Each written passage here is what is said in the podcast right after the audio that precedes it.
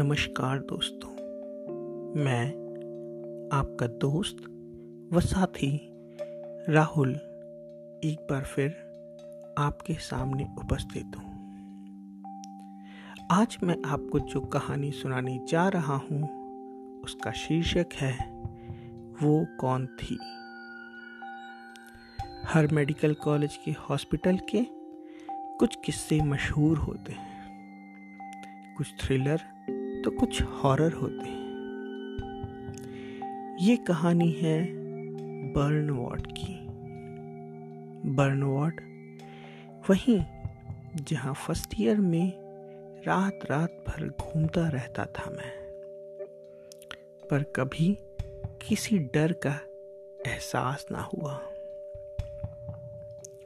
शायद first year में कुछ एहसास करने लायक ही नहीं था।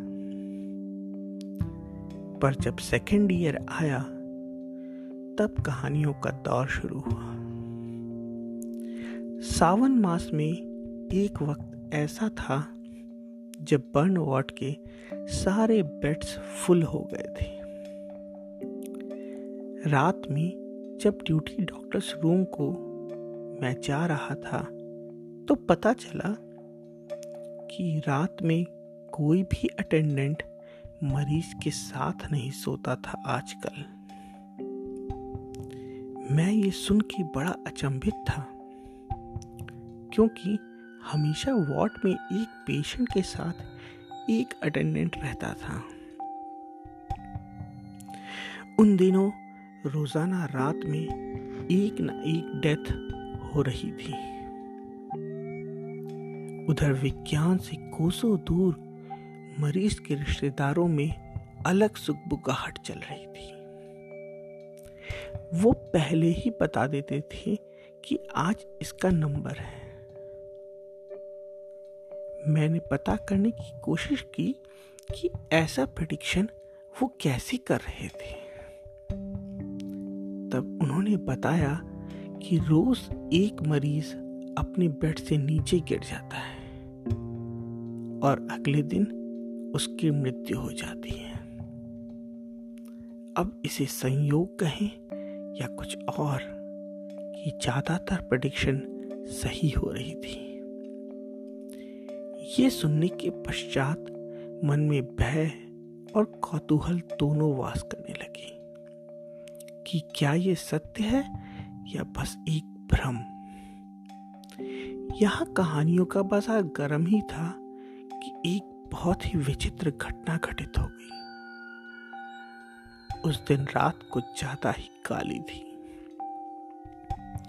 घुप अंधेरा था और हल्की हल्की बारिश हो रही थी।